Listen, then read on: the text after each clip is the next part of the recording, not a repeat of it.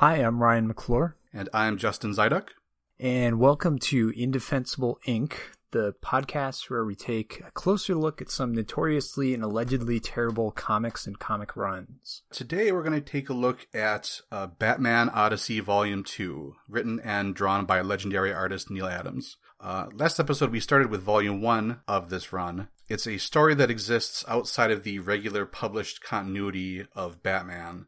Um, so this story is allowed uh, is designed to allow Neal Adams, one of the most influential creators to work on Batman ever, to tell what um, I'm sure he considered his magnum opus on the subject of Batman without worrying about the greater canon of the character. So, Volume 2 consists of seven issues that we're going to cover today that were published um, in 2011 and 2012. So, um, to bring you up to speed, we will try to summarize Part 1 uh, Batman Odyssey is a story of bizarre twists and narrative detours and dead ends. So, hopefully, even if you listen to the last episode, this will be helpful to try to get a handle on what actually happened. I think this will probably help me out too, just to get a grasp on what happened.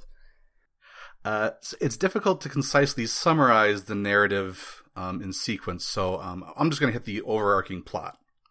So, international supervillain Ra's al Ghul is locked in a power struggle with his son, the elderly martial arts master known as the Sensei. Ra's recruits Batman into this war, telling him that the Sensei is by far the more ruthless and dangerous of the two. Ra's insists the only way to stop the Sensei will be to kill him, which Batman's code against killing forbids him to do.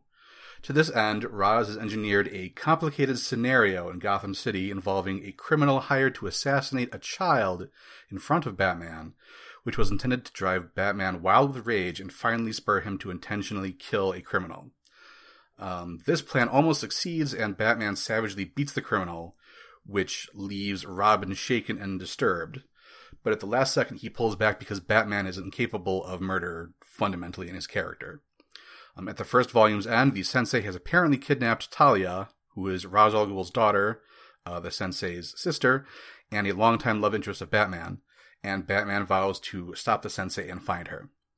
Um, some other interesting tidbits that we learn along the way in the story include that uh, apparently Ra's al Ghul and Batman's father, Thomas Wayne, apparently knew each other um, from way back, and it's su- in- suggested that they intended Talia and Bruce to marry from a young age. Arkham Asylum, which uh, you know as Batman's mo- where da- Batman's most dangerous enemies are jailed has been secretly run by the Sensei this whole time, or I guess this whole time, and villains are periodically allowed to escape Arkham and run wild in Gotham in an attempt to distract Batman from other more serious global threats. Uh, the story features Deadman, a DC character who is a murdered circus acrobat who is now a ghost capable of possessing the living. He reveals that his murder was an initiation into the League of Assassins for his murderer and moreover that Robin's circus acrobat parents were also murdered for the same reason. Um, most bewilderingly, I think, a Neanderthal Batman named Jamroth Bach shows up with an evolved dinosaur boy sidekick named Primus. Um, as crazy as all of this sounds, I think I can honestly say it gets even stranger from here on out, and we would love to share this with you.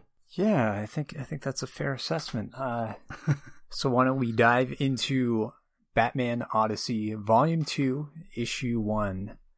So, again, we start with Bruce Wayne in the Batcave, summarizing what's happened so far at length to some unknown listener um, who will be revealed as the series goes on.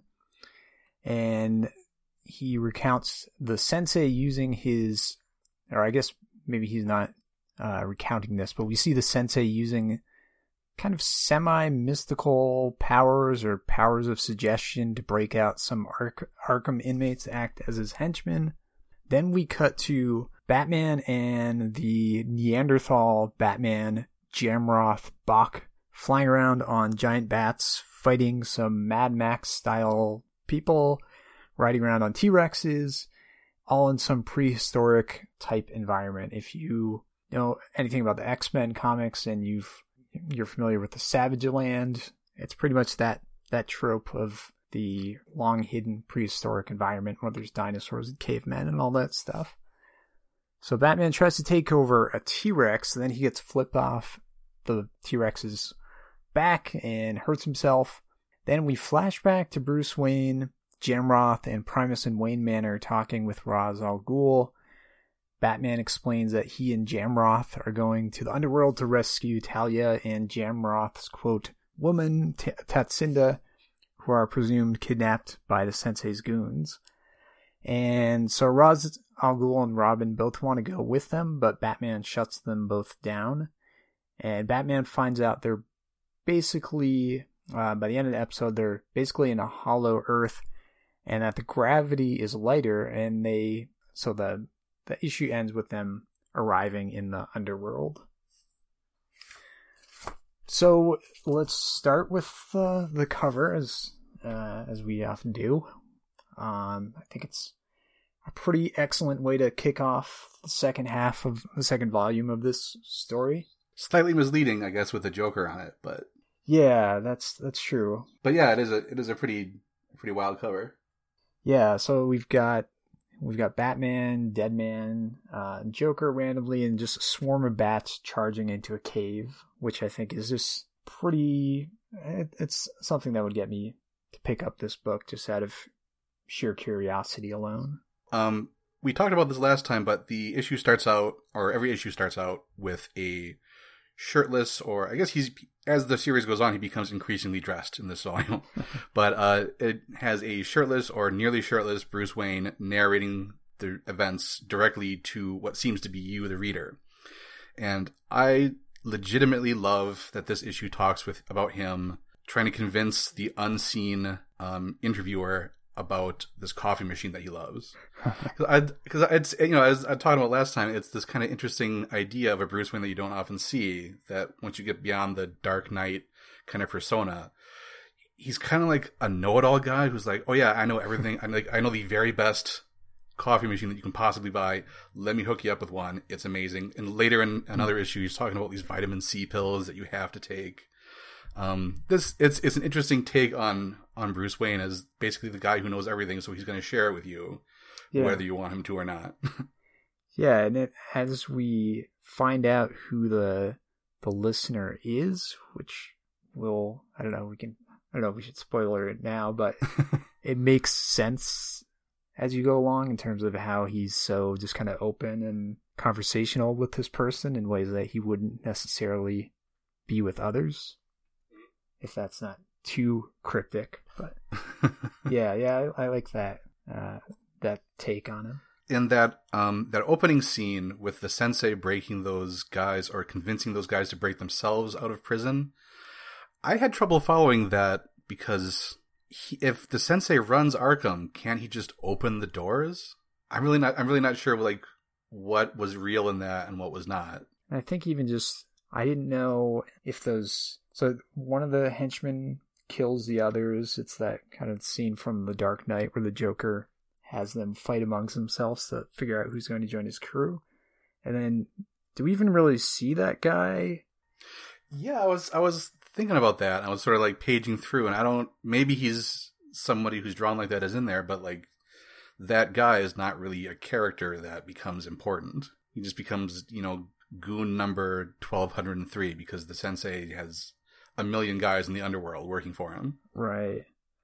Yeah, so it, it's given this big. I think it's it works to demonstrate the sensei's powers, but I again I'm not sure what his powers are. like, yeah, he's. I mean, he seems to have all this sort of um, old-fashioned, sort of inscrutable martial arts powers. Like he can mess with your mind, and he can like slow down time. Later mm-hmm. on, we see that he sort of grows gigantic, but maybe that's an illusion.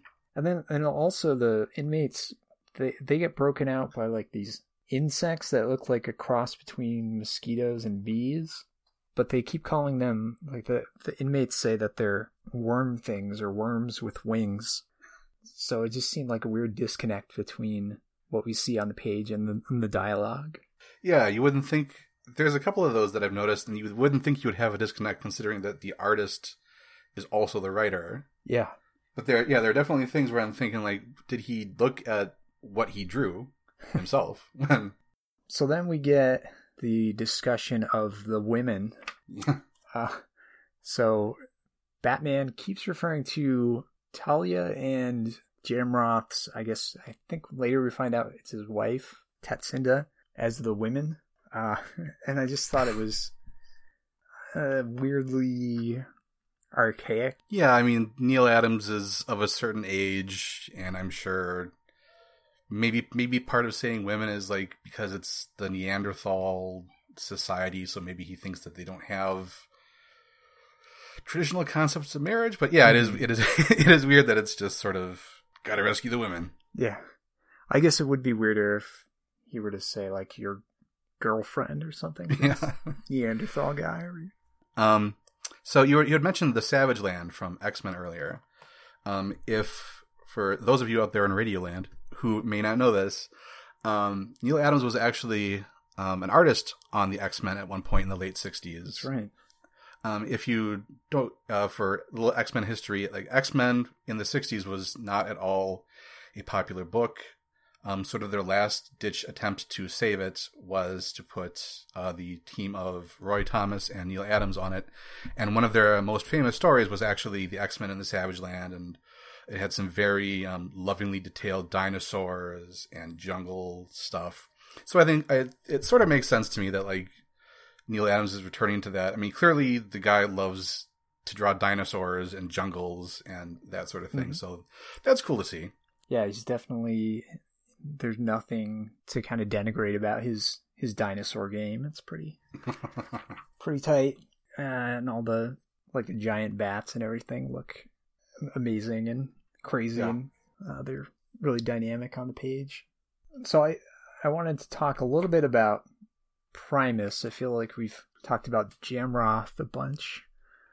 So, to remind you about Primus's deal, he's the Neanderthal Batman's Robin, basically. And he's an evolved dinosaur, but he pretty much looks. I mean, he he has some weird features. He has like obviously he has a tail, and uh, I like I like how you said ob- obviously like so Primus and Batman are having this conversation, and so Primus says to Batman, "My people are evolved dinosaurs. Hard to believe." And Batman's response is, "Not really. With that massive tail and impressive canines, I'm evil- easily convinced." And just as somebody who's like a detective and a scientist, it seems weird to me that he's immediately like just jumping to the conclusion that oh okay yeah this is a, an evolved dinosaur based on those two pieces of evidence well uh, uh, Alfred and Robin have a discussion about the um, sort of what if dinosaurs had survived and evolved thing as well, and they they seem like this. They seem to think that this is a pretty accepted science that like oh yeah like if you had dinosaurs evolve they would look just like people and they would have hair. It looks like he looks like he has hair mm-hmm. which is not a dinosaur. Mammals right? You know have hair. But uh, but yeah, it's there's some um, and like I I definitely have heard of this sort of fringe theory about um what would the evolved dinosaur look like. Um, is one of the things that actually they uh some people think that you know when I say some people like fringe theories that like the evolved dinosaur is part of the origin of the alien gray look in our in our culture. which will also pop it up pop up Yeah. in the series of course yeah, yeah. Before this is over, you'll see a lot of stuff. okay Um, so speaking about some fringe beliefs, and I, I sort of hesitate to bring this up because I don't know the total ins and outs, and I don't want to totally misrepresent him. But um, I don't know if you were aware, but Neal Adams has some unorthodox views about how the Earth works that I think might tie into the plot that we have in this issue. yeah yeah i was catching a little bit of that on um on wikipedia So basically, he believes, and this isn't just him, this is like a theory that is out there, that the theory of plate tectonics is false and that the Earth is literally expanding over time. And that's why like the Pangea landmass breaks apart and why the pieces sort of fit together. So, and this is something that, you know, he's, he's very open with sharing. You can find, if you go on YouTube and look for Neal Adams, like expanding Earth or something, you'll find videos that he's actually produced and talks about. Um, I haven't watched all of them, so I don't want to talk too much about them. But um, one thing that I noticed in this in this issue is that he's. It seems like they almost sort of refer to that because he talks about how the uh, the Earth grows inward and outward, and how uh, see how the crystals push outwards. So it's it almost seems like there's sort of a seed of his belief in this.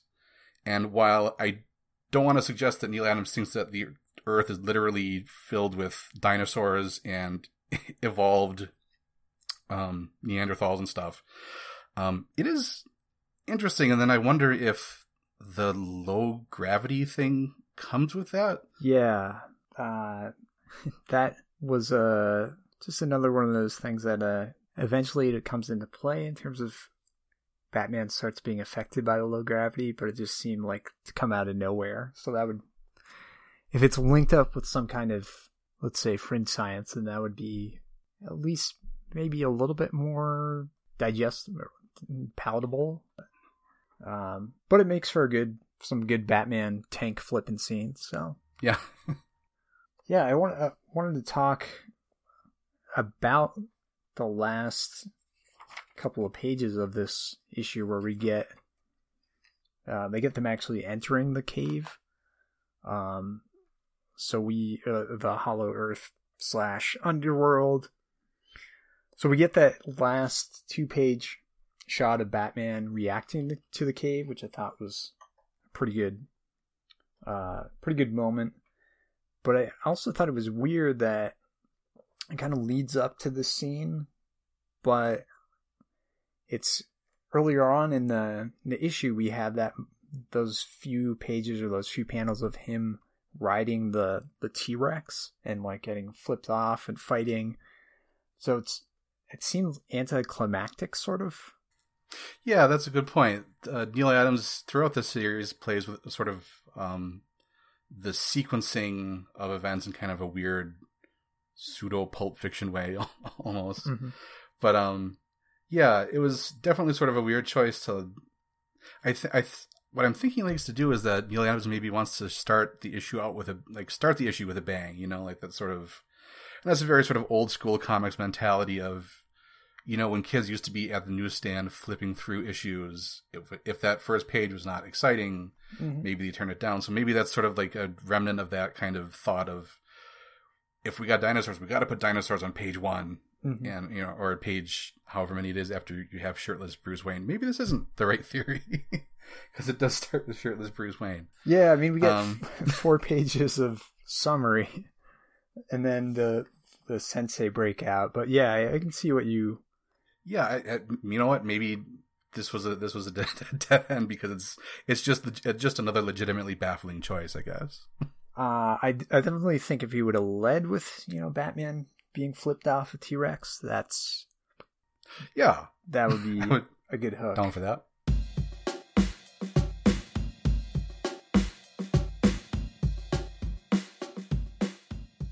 So issue two begins with Batman, Jamroth Bach, and Primus scuffling with some trolls, um, from whom they get their mounts, which are enormous rideable bats. Um, appropriate. They pursue the Sensei's henchmen who are riding T Rexes. Uh, Batman commandeers a T Rex um, and continues on as it's sort of destroyed from under him. Uh, continues on to a village of dinosaur men. They sit down to a feast Batman, the dinosaur men, um, Jamroth Bach, and Primus. And as they are doing this, Batman deduces that some of the dinosaur men are working with the sensei in exchange for various favors and um, trinkets and that they are betraying their own dinosaur people. Once Batman reveals this, the dinosaur villagers flip out and murder the traitors amongst themselves, and Batman seems to think that this has gone poorly. Um, this is perhaps a, a shorter summary, but that is. It gets difficult to, to break down the page to page action on this one. Again, I'm gonna I'm gonna go back to the to the Bruce Wayne opening.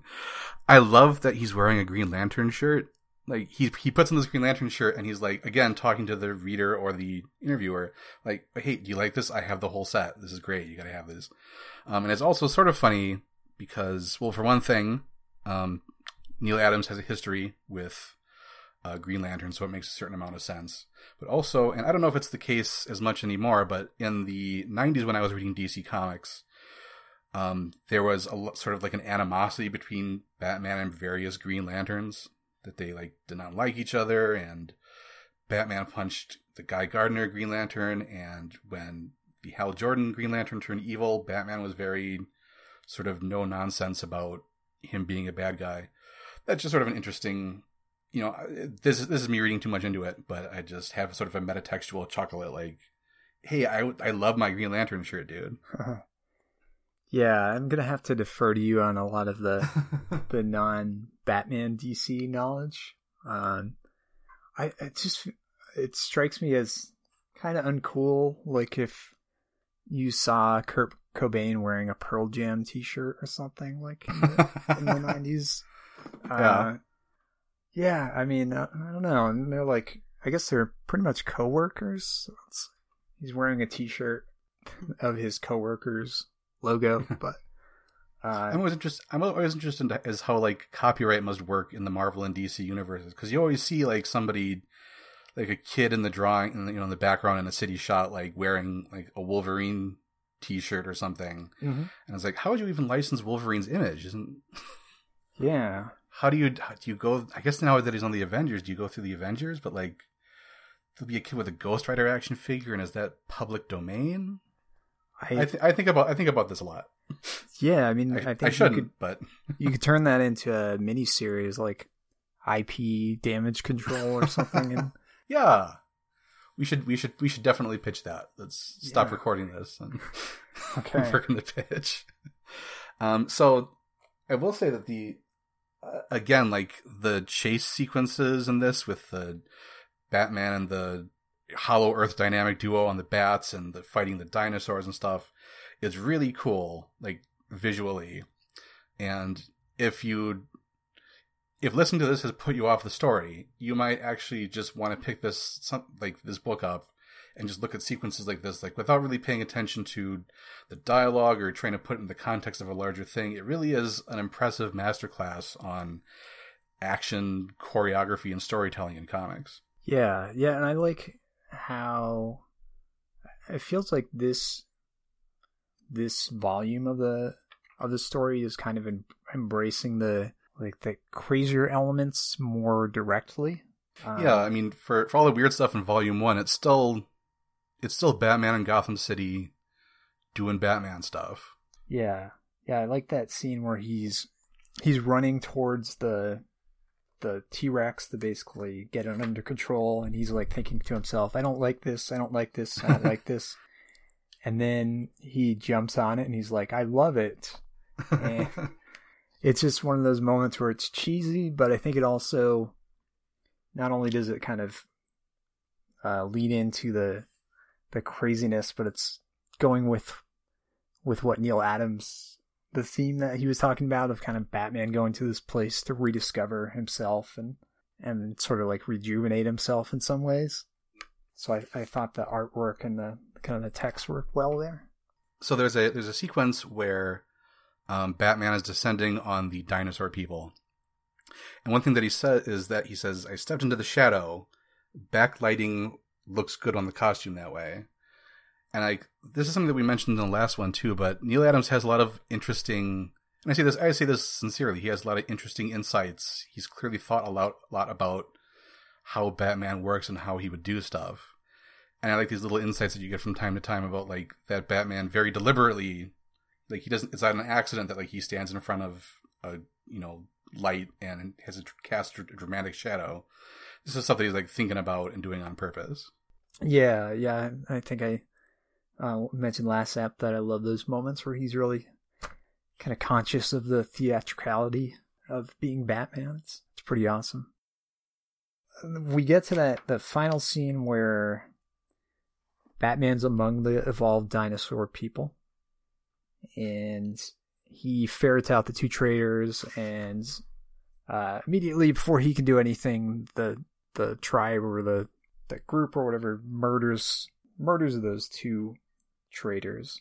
And I think again it's one of these moments where we're set up for this as the climax and you get Batman kind of looking um, looking regretfully at this carnage, and and he's looking really um, guilty, I guess, or, or kind of feeling guilty about it to a certain extent. Um, but then it seems like it's maybe going to have ramifications going into the next issue, but then it's like never mentioned again. I could be charitable and say maybe this is sort of working with the uh, sort of theme of Batman being unable to like go the distance and actually kill his enemies and how maybe other you know like this is how they take care of their business and this isn't how I take care of my business. But yeah, it does just sort of seem like I mean the big splash panel at the end is you got the two dead traitors in the back and Batman is like well I knew this wasn't going to be a good day. The... Right. yeah, it just seemed like again, so there's not as much carryover with certain parts of the story into the next issue, unless it's like, as you're saying, kind of just tied to those larger thematic things that are more general.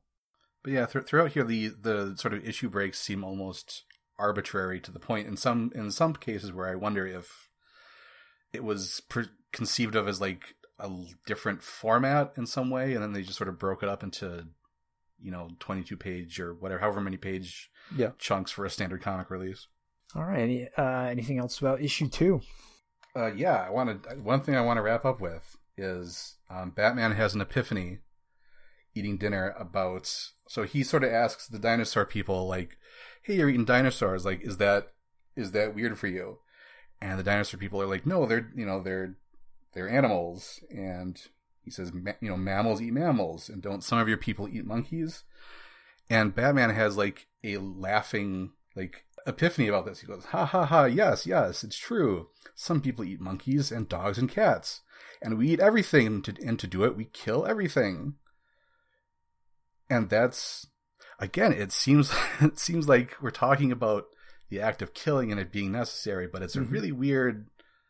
It's just a, another one of those very sort of odd, out of left field, weird character moments that like Batman in the middle of all this serious stuff that, and he like yeah. he snaps out of it right away and he's like you know what i'm doing here i'm here to find talia Ra's al Ghul's daughter if she's not already but he's just like five he seems slightly unstable. I don't mm-hmm. know if it's the the lighter gravity in the center of the earth. Yeah i didn't you could read it as yeah as just kind of like a just laughing out of like hysteria almost of everything that he's seen and kind of coming to this realization of you know how much killing humanity or actually does but uh, a little bit of a weird tonal shift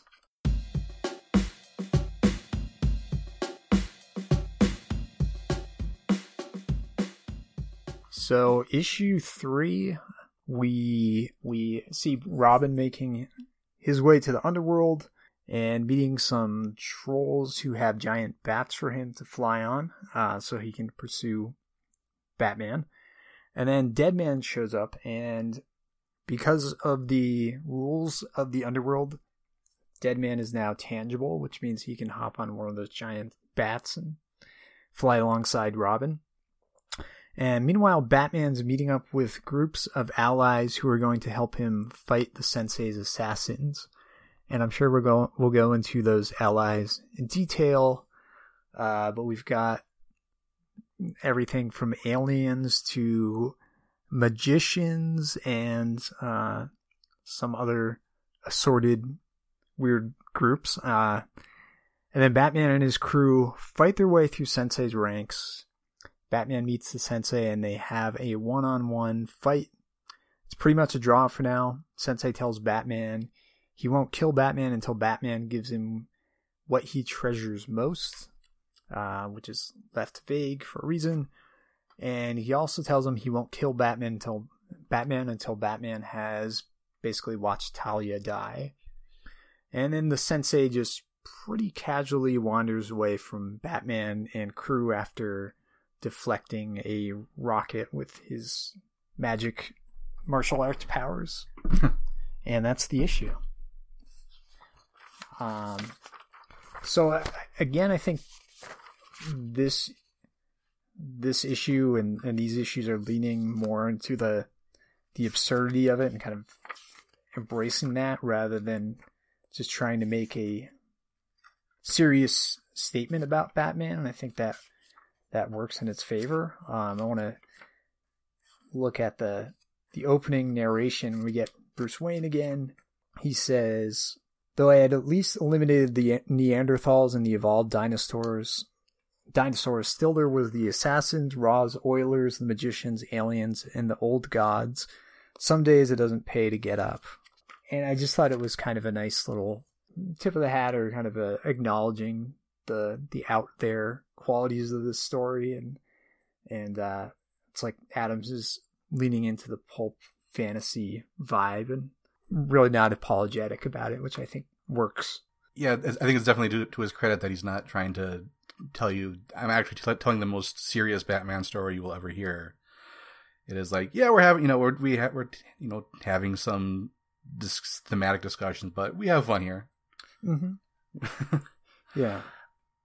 Uh, in in general, I think in especially in this issue, but in volume two as a whole, the the action becomes a little sh- more straightforward. Where I find it in the in the first volume, there was a lot of like time shifting and a lot of weird sort of narrative detours. And while there's still some of that stuff, I think it's a lot it's a lot clearer. And I think Adams is mm-hmm. sort of playing to his strengths of like I can draw a cool action sequence with dinosaurs or dinosaur men or you know fights and just really lean, leaning into like you came here for some action stuff and i want to give that to you. Yeah yeah he's uh and you came here for some action stuff and some crazy aliens and wizards and uh jazz magicians.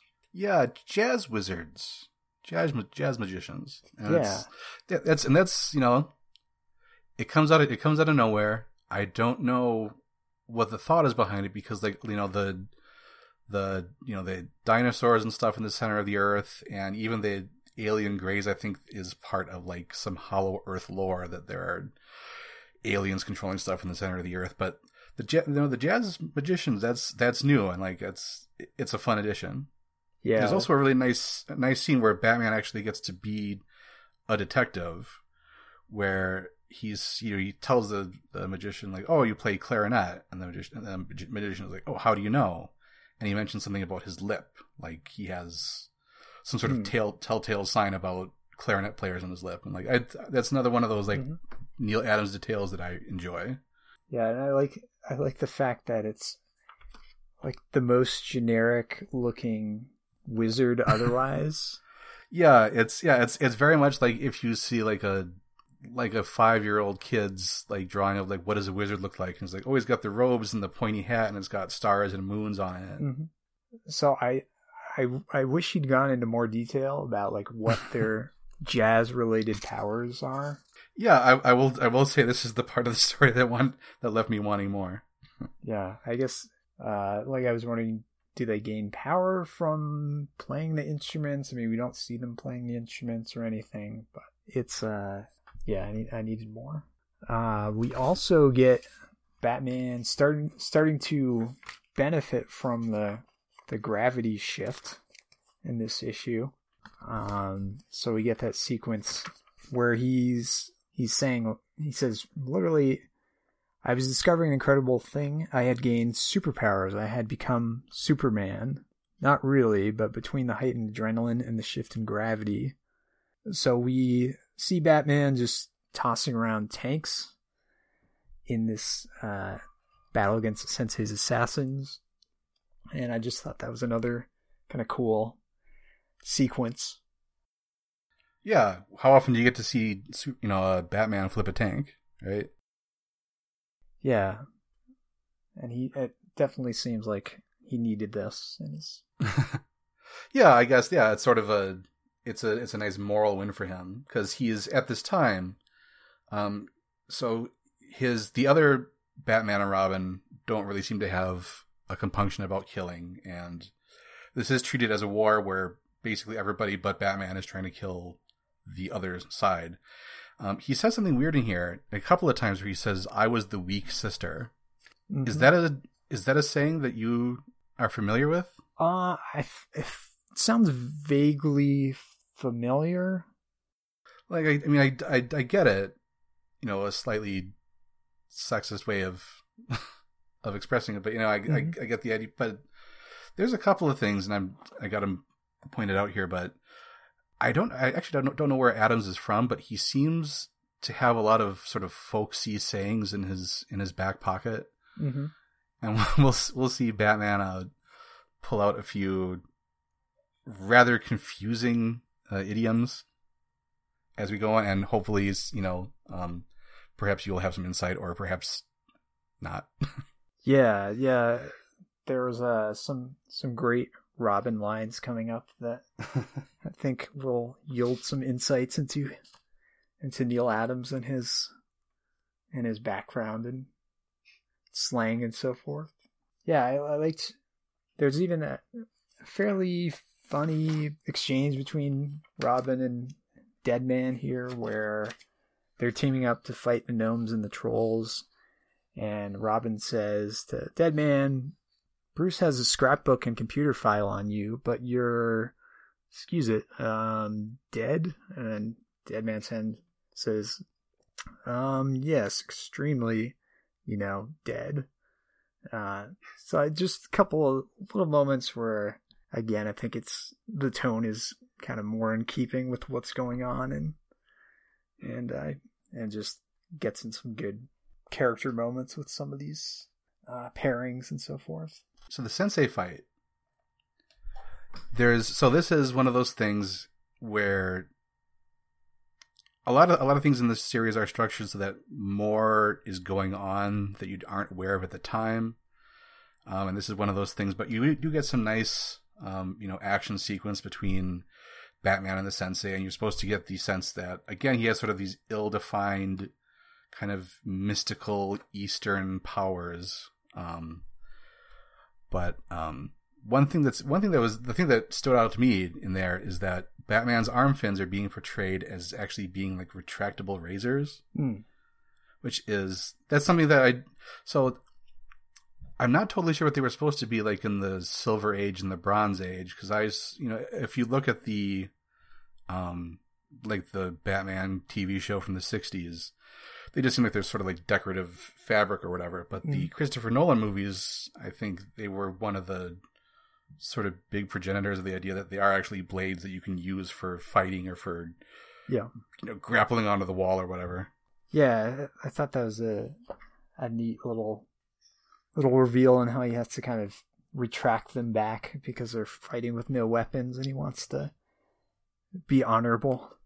Yeah, there's a, a fair play thing. Although then then he says he, oh sorry I forgot to retract them, and, but they're still out. So is it Oh. is it just the just the blade? Yeah, that's I mean it's, it's another one of those weird disconnects between Hmm. the script and the art. I think it's they're oh, at you know, like it's yeah. like half half mast or something. Yeah. Yeah. Yeah, I thought that was a pretty well drawn fight. Um I guess we find out later on why it kind of ends pretty abruptly.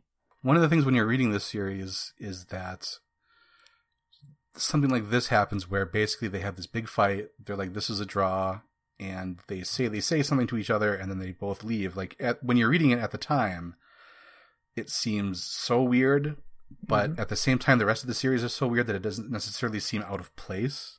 Yeah. Like if this was like like any other Batman story, and he left the guy, you know, the guy that he was just fighting, just like, okay, go ahead and you deflect this rocket with your magical ninja powers. hmm Like that would seem weird. But here it's like, yeah, that's weird, but is it unexpected? Yeah. You you can be sure that like two issues down the line, shirtless Bruce Wayne's going to be explaining it to you. yeah, and and hinting that it was obvious. you know, like obviously, why would I do this? And it's like, well, you haven't been making things entirely clear so far, Bruce.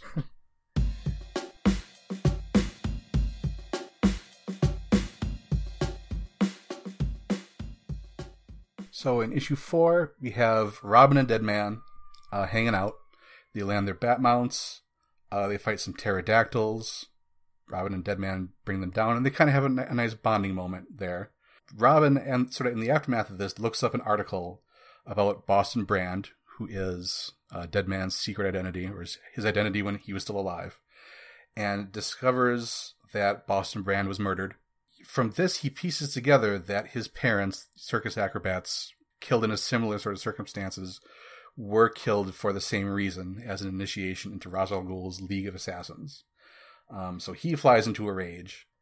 Uh, meanwhile, Batman, uh, hanging out with the people in the center of the earth, he's at the Library of Alexandri- Alexandria, which is underground now, I guess, and he's delighted to see it.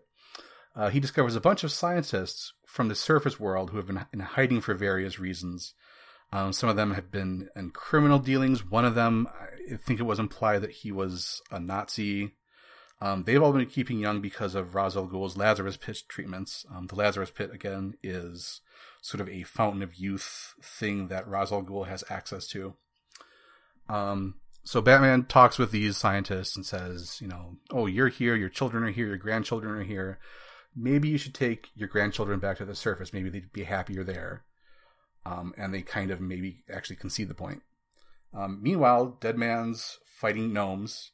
Um, he gets a uh, really that's that's all the transition you get there.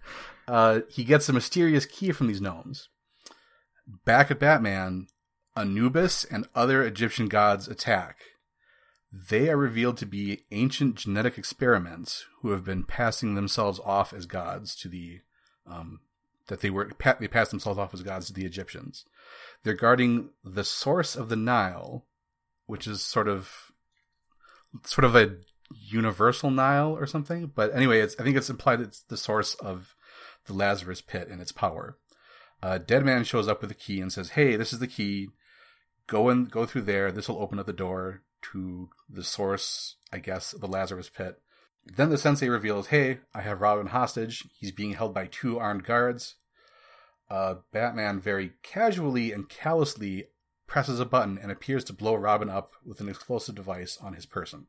Okay. Uh, so, starting positive, the idea of a connection between Robin and Deadman that that's an interesting idea because they are they're not really connected as far as I know in any previous stories in the DC, you know, history. But it makes sense, you know, they're both circus people. Um and know, I, I like the idea that like Robin's parents were like, "Oh yeah, this Boston Brand guy, like he's the best in the world. You should check him yeah. out." So I like, you know, I, I, like when they when he's, you know, Neal Adams is, you know, again clearly thought about this. He's found a sort of a connection there that um, maybe nobody else has made. But then there's that weird thing of Robin finds out that he was that Deadman was murdered, and the fact that his parents were murdered, and he, he puts this he puts two he puts this together that they were murdered for the same reason. Like it's the to- like this it's this totally obvious connection Mm-hmm. And again, like it's such a weird conclusion to jump to. Like there were two murders at the circus. That's weird. I'll grant you. There's not many, not many circus murders in the real world, but the, but the idea that like obviously these two things must be connected, and this was a great secret that has been kept from me all these years. That's a little weird. yeah, I think, and we get Batman making like those same quarter, same kind of deductive loops throughout this series. Like even later in the same issue, he just suddenly figures out that he needs the key that Deadman just fought the trolls for, or the the gnomes for. Uh, so I guess, yeah, I mean, if he's training Robin to have these kind of super deductive abilities, then maybe that's how he gets it. But like, I would even buy the idea that like a third party would say, "Hey, we killed Deadman as part of an initiation. We also killed Robin's parents." But for you to be able to like look at those two things and put them together, that is a weird. It's it's one of those things where like it's it's sort of like a like a storytelling thing. Like sometimes when you write a story, all the story is in your head, and everything seems like totally like obvious and logical and then you like you show your story to somebody and they go like well how does he know that and you're like well because yeah. you know he, he just he just knows it's like he didn't show this to anybody before yeah. it's like no it's totally it's totally obvious that these murders these circus murders are connected Yeah, definitely. I, I think like uh, this is one of those things where I don't know how much of a luxury Adams had to get like multiple drafts of this thing written up, but I imagine I, this and this half of the story we can talk about this more later, but it feels a little bit more under editorial scrutiny. Like it, like you said, it had some. It's taken out some of the weird time things, and it feels like it's comprehensible in different ways. But yeah, and and maybe it's possible that that's one of the reasons why this was split into because um, originally Batman Odyssey was supposed to be one 12 or 13 issue series and then it got split into volume 1 and volume 2 and maybe one of those reasons was DC editorial looking at reviews of volume 1 going like oh my god we got to we got to do something about this but that's mm-hmm. this is pure baseless speculation um which yeah we are we're I not like. going to be held legally accountable for as far as, as far as I yeah. know um, so speculate baselessly as, as often as you like. I think I will. Um, so one thing that's weird to me is that Batman becomes very indignant about the scientists that their kids and grandchildren have grown up underneath the earth and that maybe you know they should they sort of deserve to be on the surface and we can re you know Wayne Enterprises can reintegrate them um, but really, living in the center of the earth doesn't seem so bad. yeah, you get the Library of Alexandria down there. Yeah, I mean they have they have a society. They have in this issue you find out they have television. Mm-hmm. They have not internet but intranet. Like they have they have a whole society going on. Yeah. This this seems like some kind of weird some kind of weird Batman racism of like like yeah, sh- like sure, you got all the stuff that we have on you know we basically we have on the surface, plus dinosaurs, plus you know jazz magicians, plus alien greys and this like weird cocoon thing, but like it's not the surface. Come on. yeah, I I think if we accept Batman the animated series as as canon, then maybe it's it all goes back to that underdwellers guy who's kidnapping children and right and making them pickpockets. Uh, that's that's my no prize explanation for this. it's it's in the mail. Okay. Yeah, I, I also like when Batman's kind of narrating how Robin is is kind of reacting to the the reveal about his parents and he's kind of going through it slowly. He's we get the caption of Batman or of Robin flying on the back of a giant bat, and Batman's caption reads, "Robin's parents, the Flying Graysons, were killed as a test for an assassin's entry into the League of Assassins, and now Dick would have to deal with it alone on his bats." Uh, and I just like how they he tacked on that on his bats at the end there, as if flying on a giant bat makes dealing with emotion, emotional trauma somehow worse. I could see that. I mean, you know, like, oh, you should sit down for this. Uh-huh. You should you should get off your giant bat transport for this. Okay. Yeah, I mean, I guess he does start to, to fall back from his outrage at that realization. So maybe Batman knows knows some uh, some peer reviewed research on dealing with trauma when you're flying around on a giant bat. I'm just gonna call just gonna call out another one of those weird um, uh, colloquialisms. Is that he, Robin refers to Man Bat as his egg cream buddy? Yes. I again, that's another one that I do you know do you know what that is meant to signify? Um, I know. I think cause my mom's from New Jersey, and she always talked about getting egg creams when she was younger. It's like a they're like a soda kind of thing. Huh. Like a soda with milk. I think there's no actual egg in them, but I think it's kind of like a soda shop thing. Okay. So I, it's definitely a New York, New Jersey thing, as far as I know That makes that makes sense. So it's like it's sort of a sarcastic, like, oh yeah, Man Bat and I, we go out Mhm. for egg creams all the time. Yeah. And then I also, That's that's cleared this up. okay. I also like this is a lead pipe cinch describing flying around on the bat. Yeah.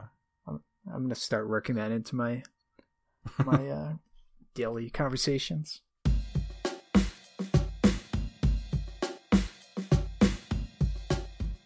We'll turn to issue five now, and so Robin, he thought he was blown up, but turns out he's fine because Batman built him an explosive device that doesn't hurt the person at the center of the explosion. So Robin and Batman reunite. Batman rallies all of the Neanderthals, engineers, evolved dinosaurs, and Egyptian demigods for war against the Sensei again. An epic battle ensues. During the fighting, Batman starts to suspect that the Sensei actually never kidnapped Talia and Tatsinda, but that Ra's al Ghul might have just kidnapped them to get Batman to go to war with the Sensei.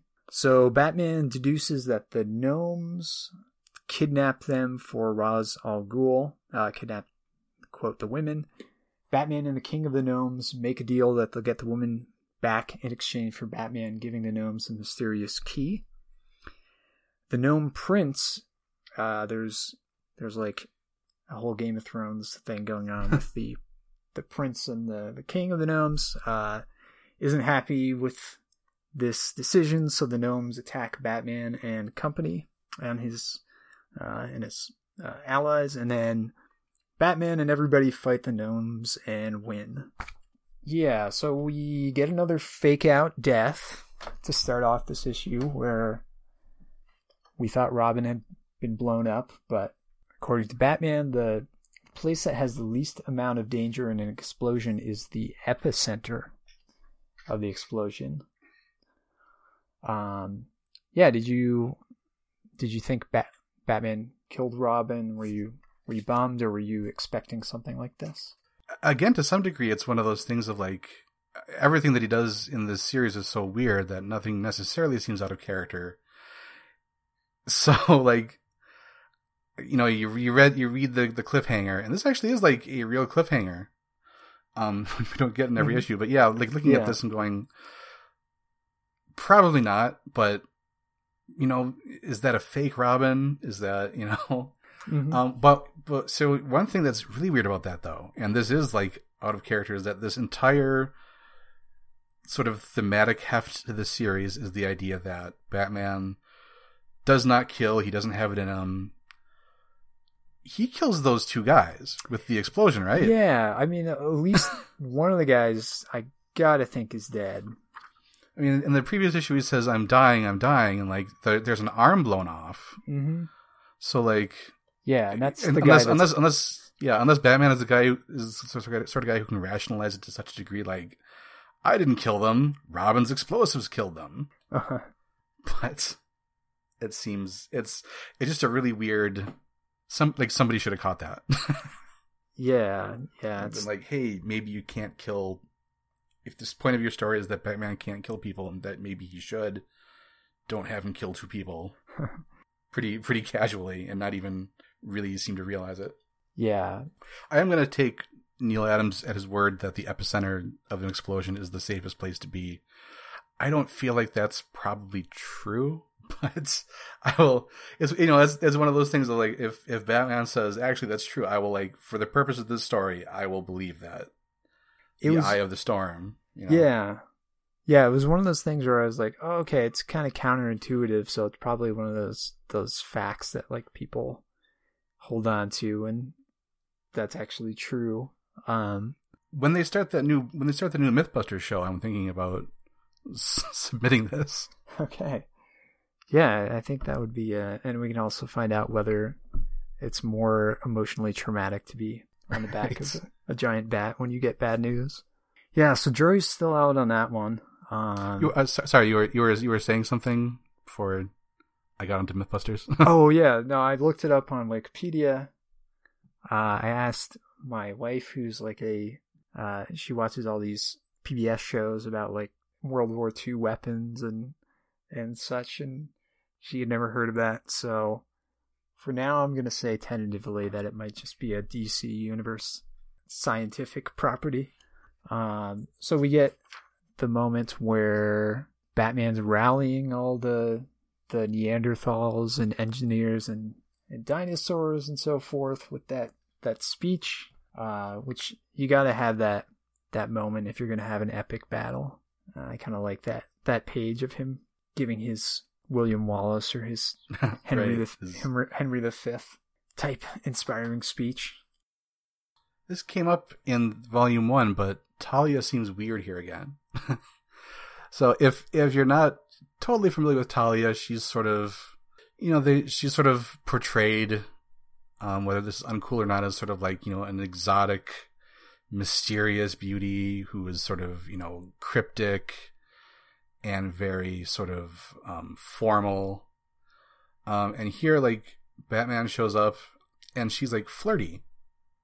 And so, and like Neal Adams like is like the co-creator of Talia, so it's sort of a weird thing for him to decide like, oh yeah, Ra's al Ghul's daughter, like she's a lot of fun. You know? Mm-hmm. like that's why you know maybe that's why Batman likes her because like you think the daughter of a international eco terrorist would not be a fun time, but they got good chemistry. But yeah, there's like you know Batman says Talia, so much has happened. I need time to talk to you, and she's like, you mean like a date? Yeah, they're they have a few moments where it seems maybe a little bit more like, or she seems a little bit more Catwoman type in that yeah, in that sort regard. of sort of casual, flirty, like. Because the thing is that, like, despite the sort of like romance thing that's in their backstory, it's this sort of like romance that can never really be sort of thing. And here they act like they hook up all the time, and like she's just out of town a lot. Yeah. Well, you know what happens in the underworld stays in the underworld. So maybe Batman's gonna let things kind of play out. Yeah. Uh, so we get the the uh, plot twist here about Tatsinda and Talia, where it wasn't uh, the sensei all along who kidnapped them. Um, so, what did you think about this plot twist? I mean, we've been pretty much bombarded with twists throughout. Yeah, actually, it sort of had less of an impact because there have been so many twists and illogical leaps that, like, to be honest, like as I was reading this, I probably forgot that Talia was even kidnapped by by, by this issue. Um, so much stuff happens and in such a weird order that at some point I'm looking at, I'm reading this series like I understand the things that are happening in the moment, but not always why they're happening. So um, it was it was maybe a bit of a thud. It is a Mm-hmm. it it is a twist that like makes sense, right? Like Yeah. Sensei, you know that that basically like, this is Ra's al Ghul is a bad guy. He's not just a guy who's gonna, you know, he shows up with Batman being like, "Oh, hey, my daughter's been kidnapped." Maybe Ra's can handle it himself, but it is like, you know, it's it's a logical way of getting Batman involved, considering that Batman has no real reason to trust Ra's al Ghul or do what he do what he says. Yeah, I I agree that out of a lot of the twists that we've gotten, it seems to be maybe the most kind of uh, logical based on what we have seen. And I do like that it kind of makes it brings back this Ra's as like as like the main schemer at the center of things. Yeah, because I, I had started, you know, like five issues deep into this volume two, like you sort of forget about Ra's al Ghul. Mm-hmm. I'm not really invested in the sensei as as a villain. Yeah, I mean, again, like we've been talking about, he's just sort of a collection of quasi racist old cliches about like the mysterious, wizened old man from the Orient, Right. but actually he's an you know unstoppable assassin with mystical powers who can screw you up, and you know. But yeah, not super cool. Uh, another point of confusion for me was I feel like maybe this is just me, but at some point, Batman, it's the gnomes that have kidnapped them, uh, the quote women, and also, but then they're called trolls at different points. Did you have as much Yeah. confusion as I did between the trolls and the gnomes?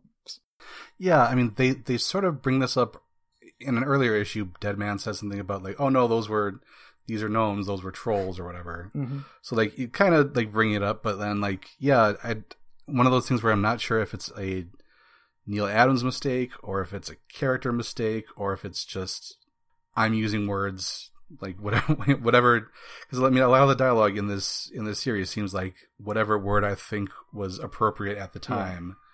I'm just going to use that and not not worry about it too much.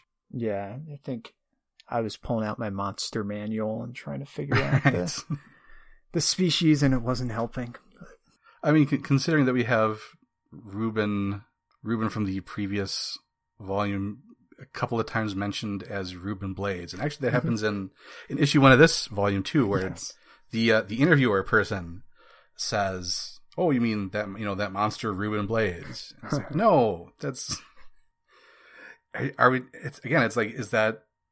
Did Neal Adams like? Was he watching, like Once Upon a Time in Mexico, and thinking about it, or? Yeah, I, I mean to be to be fair to Neal Adams, Ruben Blades does sound like a Batman character. Yeah, I mean, and I've I've I actually looked it up because I wasn't sure about the pronunciation, but that is like his name. Yeah, There's, I mean, like suppose, I mean, like supposedly it could be. My wife speaks, you know, some, you know, high school, college level Spanish. It should be like Blades, Hmm. but he's. I saw an interview where he's like, "Oh yeah, like people have always called me Blades." So, yeah. So I was not wrong last time. If you, Okay. if you were going to, if if somebody out there was gonna was gonna complain about that, hmm Ruben Blades himself says it's cool. So. Yeah. yeah. Uh, also, we get Talia and Tatsinda actually joining in the fight against the gnomes, which is more in keeping with what we know about Talia, which is Mhm. nice. Yeah, it is. It was sort of a weird. Again, with Talia being sort of out of character, like Talia is not the kind of character in a Batman story who is there because the villain kidnaps her or holding her hostage or whatever. Like in ha- in half of the you know stories involving Talia, like she might actually be the villain, as she's capable and she's out there doing stuff.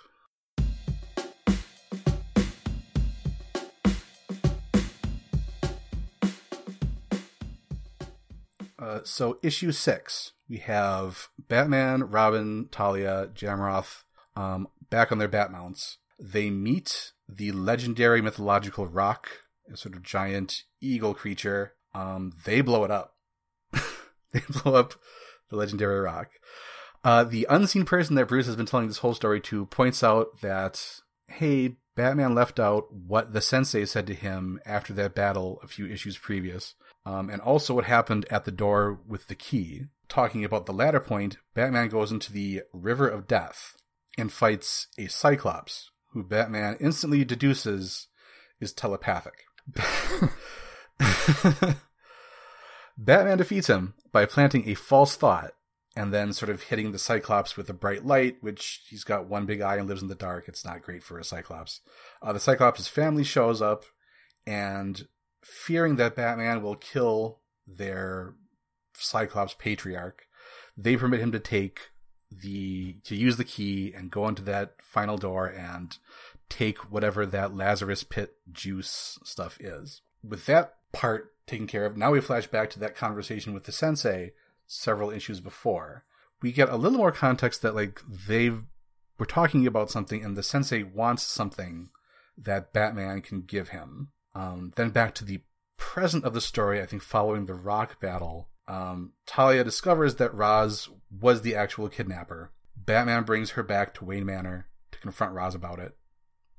Um, Batman says that to Ra's that I've decimated the sensei's army, but I did not kill the sensei. He's still out there. He's, you know, if he's going to come for me, he's going to come for me.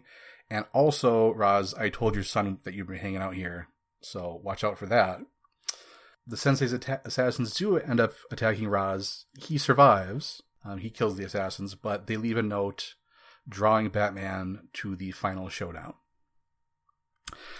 Um, it's weird that again in a in a series where the whole thing is killing is not good, and the Roc isn't a person, the mythological Roc, but the you know the mythical like the legendary Roc and Batman's response to it is like let's blow it up. hmm and like Jamroth Bach, apparently the Roc is one of the things that inspired him to become Batman because it's been a scourge of his people, and Batman pretty casually is able to destroy the roc forever. But man, that's just like from it from an ecological perspective. yeah, well, even a, f- a few episodes or a few issues ago, Batman was legitimately upset when he was riding on a T Rex and he ended up getting it speared because he got attacked while he was on it. Yeah. So he has, you know, he has feelings and empathy for for wildlife.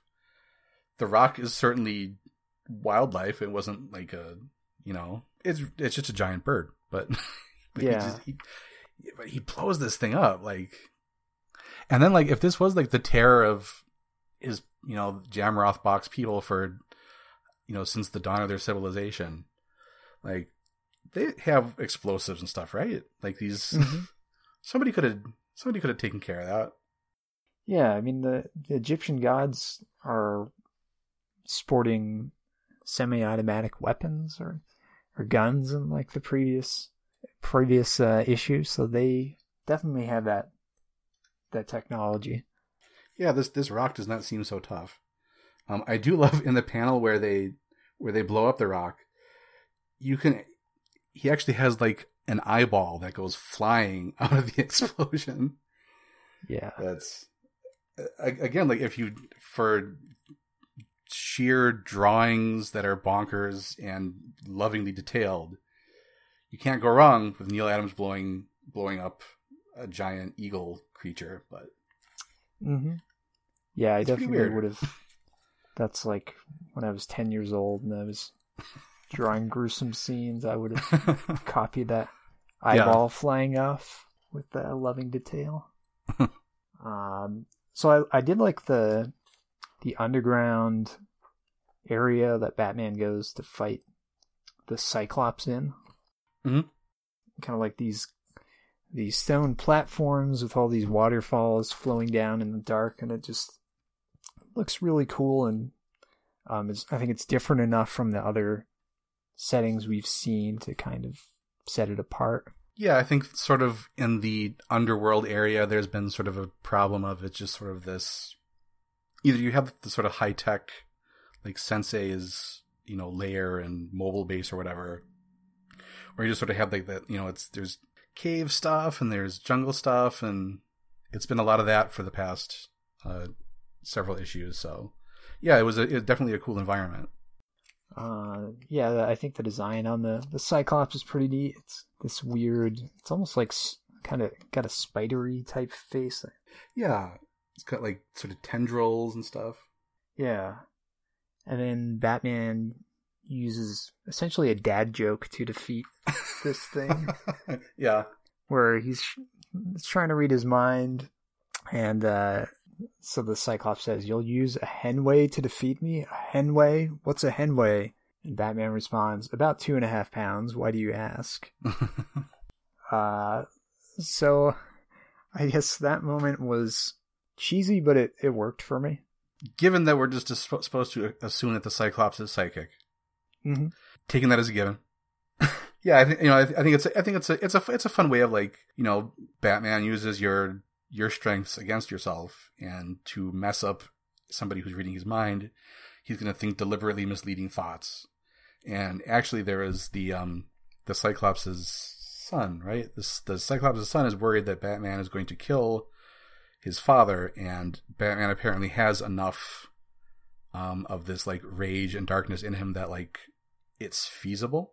So batman is definitely getting sort of you know tainted by the darkness um, around him in this story. It's kind of a cool, weird creature to end things on, but it, I would say it's a little bit more satisfying than watching him fight the sensei. Yeah, early. so should we talk about they reveal in this issue who Bruce Wayne has been talking to this whole time, if not, if not literally the reader who's reading the story, and it's Clark Kent.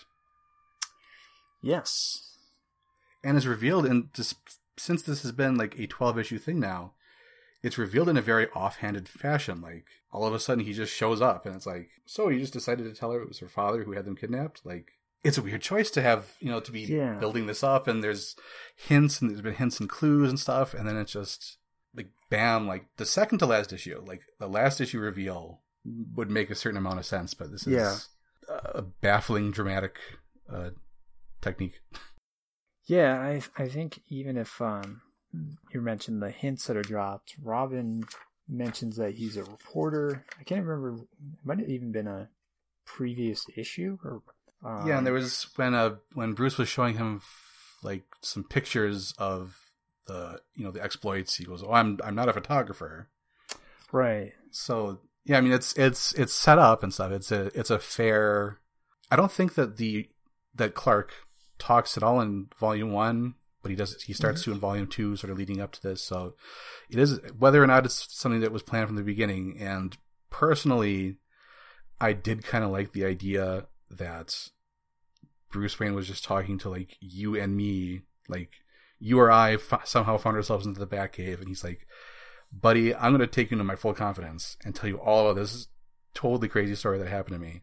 Mhm. Um, but yeah, and like, and that make, it makes sense that Batman, if it has to be an actual real character, which maybe it probably should be, it makes sense for it to be Clark Kent. Like they would be familiar and they're they're friends.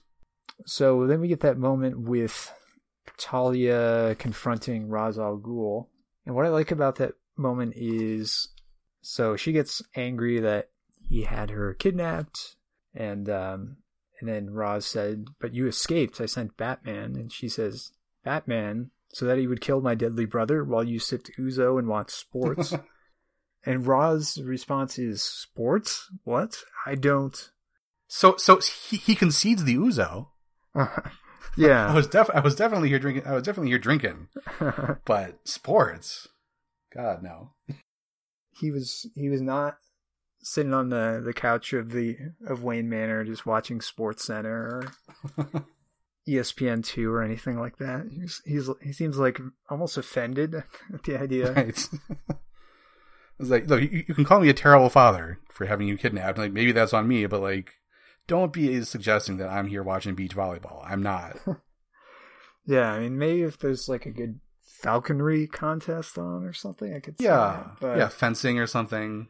yeah, yeah, and then also just Alfred. I think he's being too polite to Ra's al Ghul. Ra's al Ghul's hanging out in their like still like, hanging out in their house after all this. Mm-hmm. Alfred's giving him tea. Like, Robin just found out that to gain entrance to Ra's al Ghul's League of Assassins, you have to kill somebody in a circus, I guess. So, like, Ra's is the guy who was behind your parents' murder. You found this out just now, and like, it's it's not it's not brought up at all. Not even like it's it's it's one of those like dead ends that just got like forgot. Yeah. Yeah, and like Alfred's keeps serving him tea and like Ra's al Ghul drops a tea glass and Alfred's like, Oh, don't worry about it. I'll clean it up for you. Yeah, and it's, there's a funny moment where Ra's al Ghul is trying to like, sort of trying to get Alfred on his side, saying like, oh, you, you know, you're the most mature one. You'll understand what I've done here. And I don't know. I, I mean, like, I would again something that that's something that leaves you wanting more. I guess I want to know like what exactly Ra's al Ghul and Alfred got up to while they were cruising around in the underworld. Maybe they were, you know, they were apparently drinking. Mm-hmm. They were they were fine with that.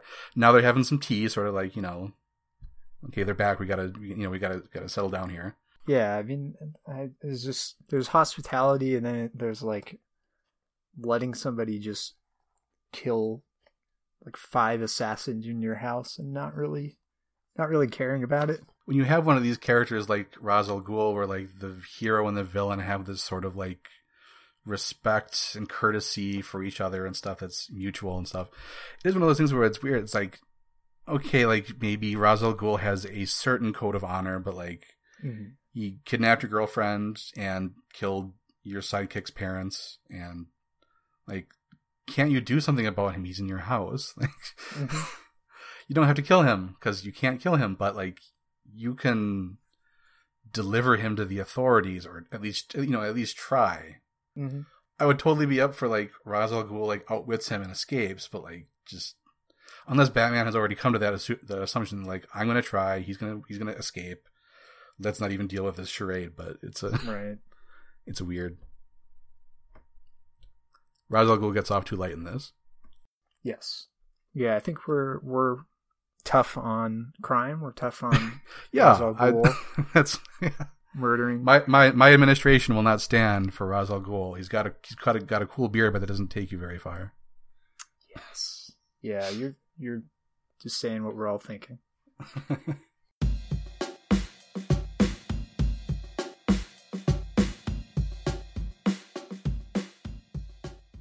Um, so turning to the last issue of Batman Odyssey Volume 2, we start off with uh, Batman is running through sewer tunnels, um, somewhat mysteriously but urgently. Robin, Jamroth, Talia, and others take down the Sensei's last remaining henchman, and Batman is preparing to fight the Sensei one and one on one. So Sensei and Batman have another martial arts battle, while Batman's allies in Rogue Gallery, uh, who are in their cells. So I guess this is in that Arkham chamber, that's secret wing of the the asylum. Yeah, Um, yeah, okay. So they're they're watching this battle. In the middle of their fight, we flash back to Sensei and Batman's earlier fight where they strike some kind of mysterious bargain.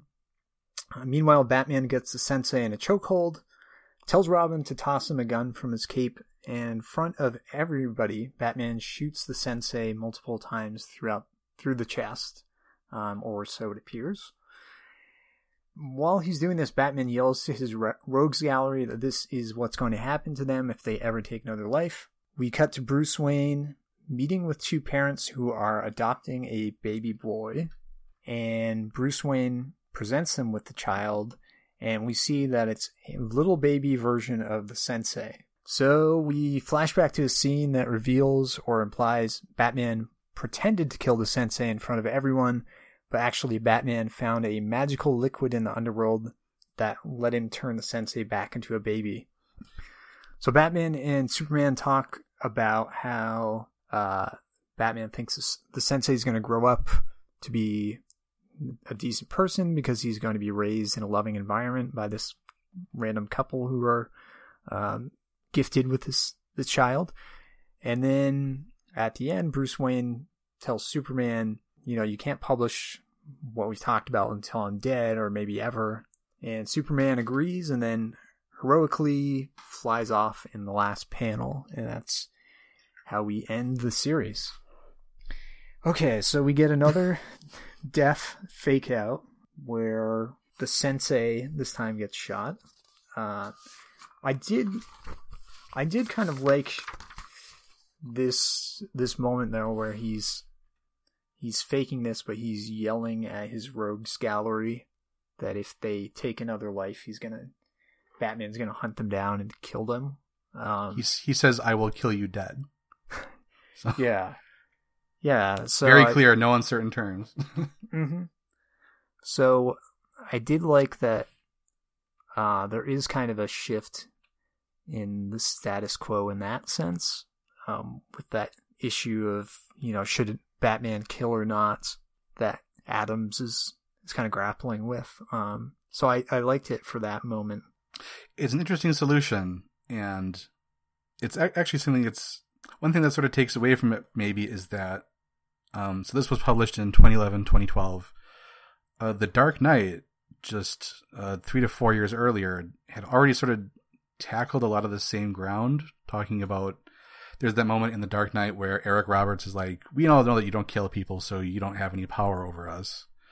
Um, and then at the end, Batman allows um, it to be believed that he kills Harvey Dent, um, sort of as to you know to take the fall or to like build his rep in that way.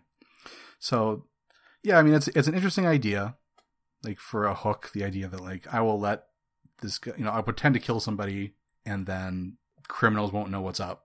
One like it's similar to like one imagines that you know Clark Kent occasionally gets Martian Manhunter to be Superman, and like they appear in the same place just to keep up appearances. Like every couple of months they do this, you know, just like oh hey, Clark Kent and Superman in the same room, and then like so like maybe like it would be make sense if Batman periodically fake murders some criminal, like, I guess, to keep up keep up the illusion. Mm-hmm. Yeah, I can just imagine him like planning that out in his in his calendar. He's like, okay, it's been a couple of months. I have to fake murder a criminal this Tuesday.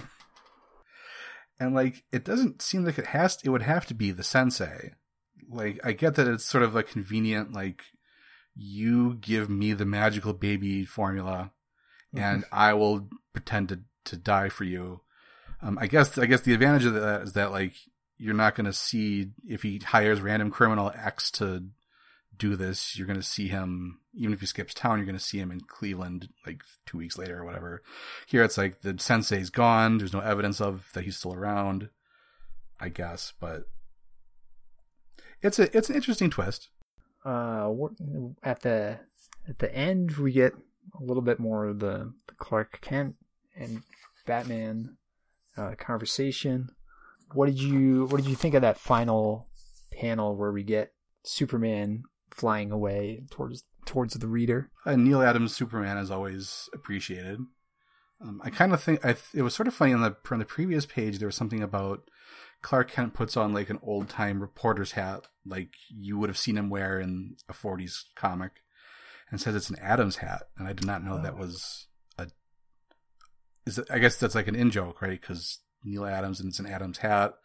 Yeah. And in the in the logic of like a modern day Superman, he wouldn't have been alive in a time where reporters wore hats, you know, outside. So like this is a, like I kind of like the idea of Clark Kent being kind of like a purposefully retro dude. Mm-hmm. Yeah, I want I want to wear this old felt hat. That's cool. It's... Yeah, I, I thought if Neal Adams wants to have like his last major DC project end with with like an excuse to have Superman soaring off heroically. It's like I'm perfectly fine with that too. Yeah, I'm not gonna I'm not gonna begrudge it. Yeah, it just seems like a nice little send off for himself. But otherwise, yeah, I don't have a whole lot to say about this issue specifically because it's sort of it's all really about like the plot ticking its way through and finding out what happened in that you know in that flashback to the to the sensei fight and it is weird that in the moment of the fight when they're having the fight at Arkham Asylum, that Batman seems to is treating it like it's a real fight, but they they must have worked this out ahead of time, right? like, yeah, we get this... his inner monologue, right? Yeah, and he's like doing some stuff about like you know where is he? Like, what move would he use? Like, he's treating this like a serious thing. Mm-hmm. So, like, is this is this like a weird sparring thing? Like, this will be fun before the sensei reverts to childhood and is gone forever it would be a lot of fun for me to like see if I could take the sensei at full blast. Hmm. But yeah, or but but then again, it's like, is it that? Because that's a somewhat fanciful thing I'm reading into it, or is it just like Adams forgot or th- was hoping that you wouldn't notice? Yeah, because it it would it would undercut the dr- the drama of the fake out for Batman to be like, okay, just as we planned, right? But yeah, I I think again it's one of those cases that you you mentioned this last or even this episode where we had less dialogue and it had just been played with the visuals, mm-hmm. it probably could have been just as successful or more successful. Yeah, definitely.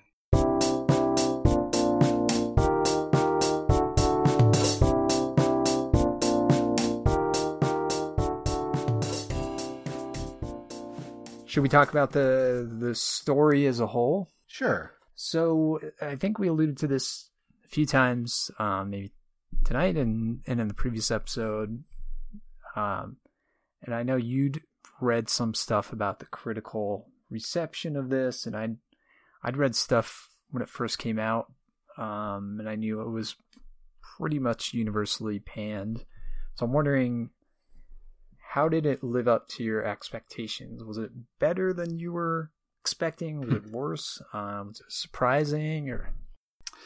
So I had I had heard some some some reviewers say like one of those like so bad that it's good things, you know, and I was sort of feeling that in volume one, where like this is totally weird, and they're having an argument about whether or not hydrogen explodes, and this weird back and forth stuff, and I'm like, okay, this is sort of fun, this is wacky, but like honestly, like volume two, I found this super tedious, like all the all the underworld stuff.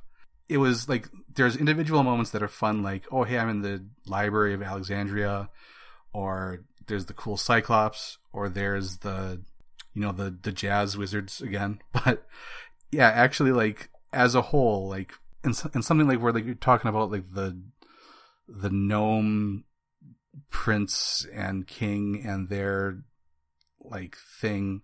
And Mhm. part of this is because like my personal tastes don't tend towards fantasy. So when i when you get something like that where it's the you know game of thrones kind of thing i'm just personally not super interested.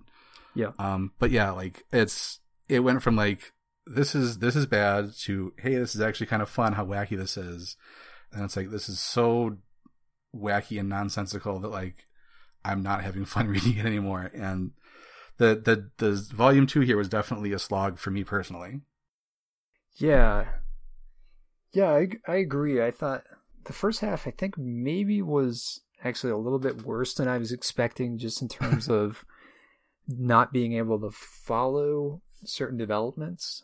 And there were those moments where you're like, as you said, there were uh, those so bad they're good kind of moments and just absurd things and really weird choices, which which makes up for it a little bit. But it was pretty much a a slog. There was just so much unnecessary detail, like you mentioned, with the the gnome king and prince. Uh, just one probably ten too many plot twists.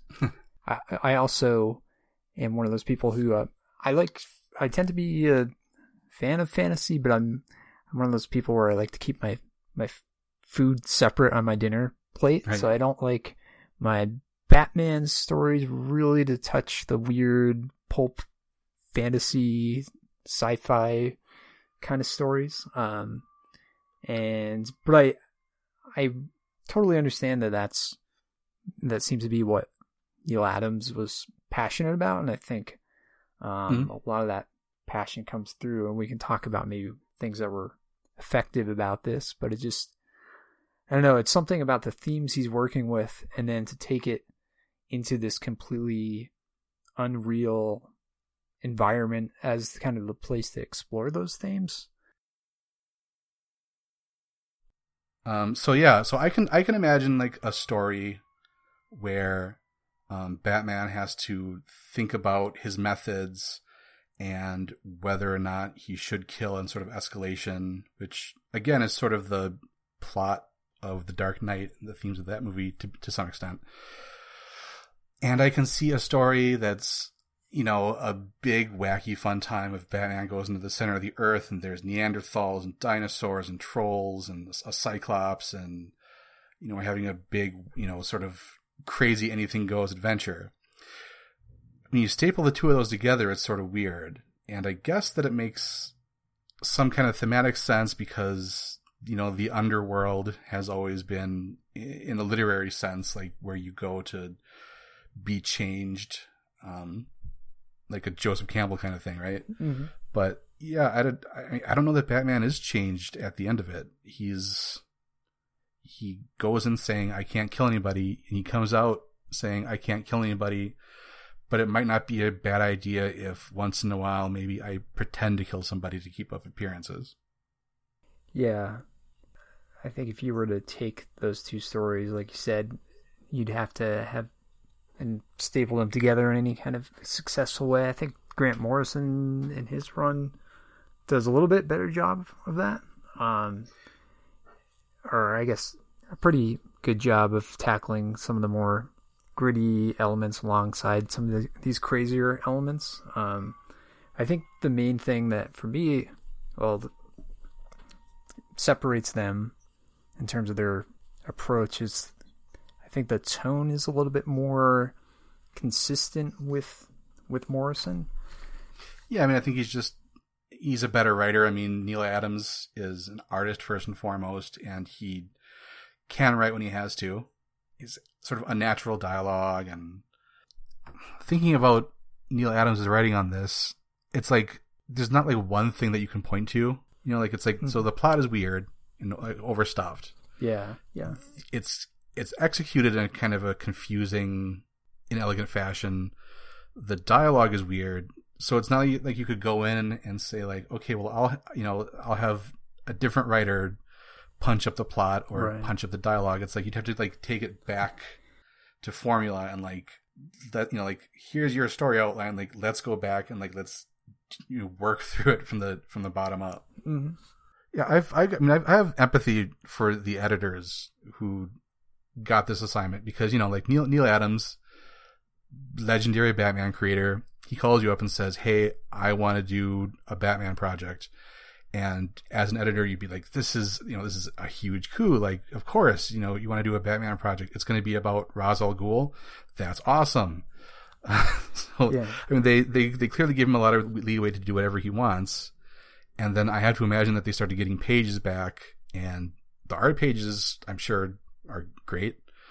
And then you get like script pages back, and it's, I I don't know what I'm what I'm looking at, and then it's like, do you do you risk pissing off Neal Adams? hmm Like, how badly do you want that art? And I think you really really want that art pretty badly. Yeah. you're just gonna go, yeah, sure, dinosaur man at the center of the earth. That's we'll we'll let it go. Yeah, and I think like you know at this point, it's kind of the capper on his career. It's pretty much Mhm. just let him do whatever he wants, and it's not like uh, we talked about Spider-Man Torment in the, the first episode, and where it seemed like the creator didn't really have any attachment to the characters or the mythology Mm. and it, this just feels like it's you can see how much he's he just loves all the like the minutia of the Batman mythology and loves to throw in all these tropes in his like personal or his scientific pseudo scientific beliefs and all these things and You certainly can't fault him because he brought. I mean, this is this is a very clear passion project. It's, and he gave he gave it his all. It's just that his all is weird. yeah I guess at the end of the day. uh, and you'd want to talk uh, a little bit more about the art as well when they wanted Neal Adams to do a Batman project, they probably would have been happy if he turned in a sketchbook with, you know, a bunch of Batman pinups and a bunch of villain pinups. I mean, I have to imagine that the DC editors were expecting, like, you know, a big epic final showdown between Batman and Ra's al Ghul in exotic environments. And even he might have said, like, yeah, one of them's going to be a dinosaur area. And they're like, Neal Adams draws amazing dinosaurs. I'm going to let this happen. yeah So like, again, I've said this a couple times, but like, if you if you love Neal Adams art and you don't find the modern coloring off-putting as I sometimes do, um, just pick up the book and like flip to some pages and like read through a sequence. Don't worry about what's going on in context or you know the dialogue or if anything makes any sense it's really just i mean you could do far worse if you're trying to learn like the craft of comic book drawing or superhero drawing Yeah. to just like look at this and like watch how he lays out a fight scene or watch how he lays out a dinosaur you know attack and they're both equally convincing in their way Yeah, I I think even if you were to just take the covers from the issues and like try to come up with your own story to explain what the hell is happening just based on these images, you might arrive at a kind of an interesting place. So we, I guess we both are not going to recommend Batman Odyssey in, in terms of the story as a whole. Check out the the art closely, but we do have uh, a couple recommendations. At the top of the show, we mentioned that Batman Odyssey is a non-canonical story. Um, it's sort of meant to be Neal Adams's sort of epic. I don't want to say like last statement because you never know he might do something else, but it's sort of his grand statement. This is the iconic Batman story that like if you told me to write the ultimate Batman story, and this is my idea of what the ultimate Batman story is. Um, if you are interested to see this kind of the same sort of thing but executed maybe a little more competently, I would actually recommend um, the book All Star Superman by Grant Morrison and Frank Quitely. Um, it also deals with an iconic Superman drawn from sort of all versions of the character throughout history. So it's not a retro Superman, and it's not what Superman in is in Action Comics number one thousand, whatever. It's sort of you know sort of a platonic ideal of what Superman is. In this story, Lex Luthor finds a way to poison Superman with solar radiation. And before he dies, Superman has to complete 12 labors. And this loose sort of story is basically an excuse for him to examine the entire Superman mythos from his relationship with Lois Lane, his friendship with Jimmy Olsen, his constant battle to redeem Lex Luthor, his history with Krypton and his own father, um, and his Earth, um, his adopted parents, the Kent on Earth. It's Morrison's grand statement on Superman, uh, sort of a Superman done right. You might think of it, of it as it rebuilds Superman for the modern day in the same way that I think from Adam's comments about re-examining Superman that this was supposed to do for Batman. Yeah, definitely. Uh, along the same lines, if you're looking for a Batman story where Batman gets pushed to his limits and and explores how he kind of chooses to adapt to those limits, I would recommend the, recommend the series Batman Venom, uh, written by Dennis O'Neil and penciled by Jose Garcia Lopez. It was originally published as Legends of the Dark Knight, issues 16 to 20 in the early 90s. Um, you can probably get the digital version of this collection on Comixology easier than if you're trying to find a print copy. I was looking on Amazon at used copies and I saw them selling for like 100 bucks and up for used copies. Um, but so this story is that it's the first appearance of the drug Venom, which is the source of the character Bane's strength in the comics and in numerous video games and other stories. Um, the story doesn't include Bane, but it's about the uh, it's about this this drug, and so it starts off with Batman trying to go and rescue this child who's been kidnapped, and she's underwater, and there's a huge piece of debris or a boulder in the way. Batman tries to lift it and move the boulder um, to get to her, but he fails, and she ends up dying. And as it so happens, her her father is the inventor of this super steroid like drug called Venom. Batman meets the father, and uh, because Batman feels like he's he's limited in terms of his his strength, and he can't really uh, reach the the levels he needs to, to kind of um, to succeed. He starts taking this drug, Venom, and so the story is a neat short exploration of what happens when Batman's under the sway of this drug.